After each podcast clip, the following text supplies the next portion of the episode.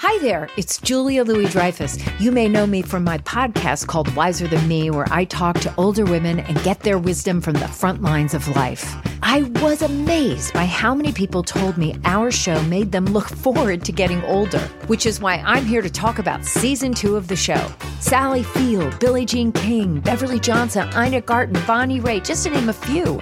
All hail old women. Wiser Than Me season two is out now from Lemonada Media.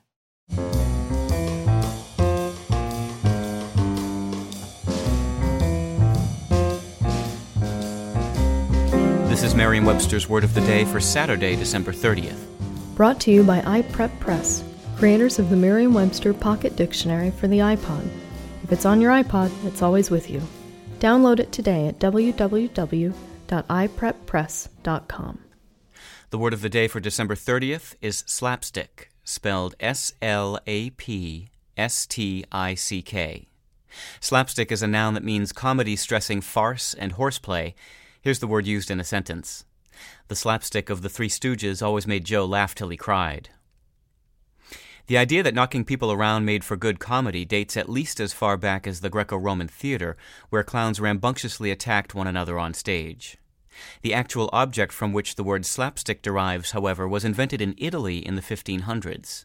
Renaissance comedy typically featured stock characters placed in ridiculous situations, and one such character was Harlequin, who always wore a brilliant costume that made him easily recognizable. Harlequin was given to wielding a paddle which was designed to make a terrible noise when he hit someone, usually to the delight of the audience. This paddle was eventually known in English as a slapstick, and it became a symbol of that type of highly physical comedy, and ultimately came to refer to the comedy itself. I'm Peter Sokolowski. This was your word of the day for December 30th. For more information, visit Merriam Webster online at www.merriam-webster.com.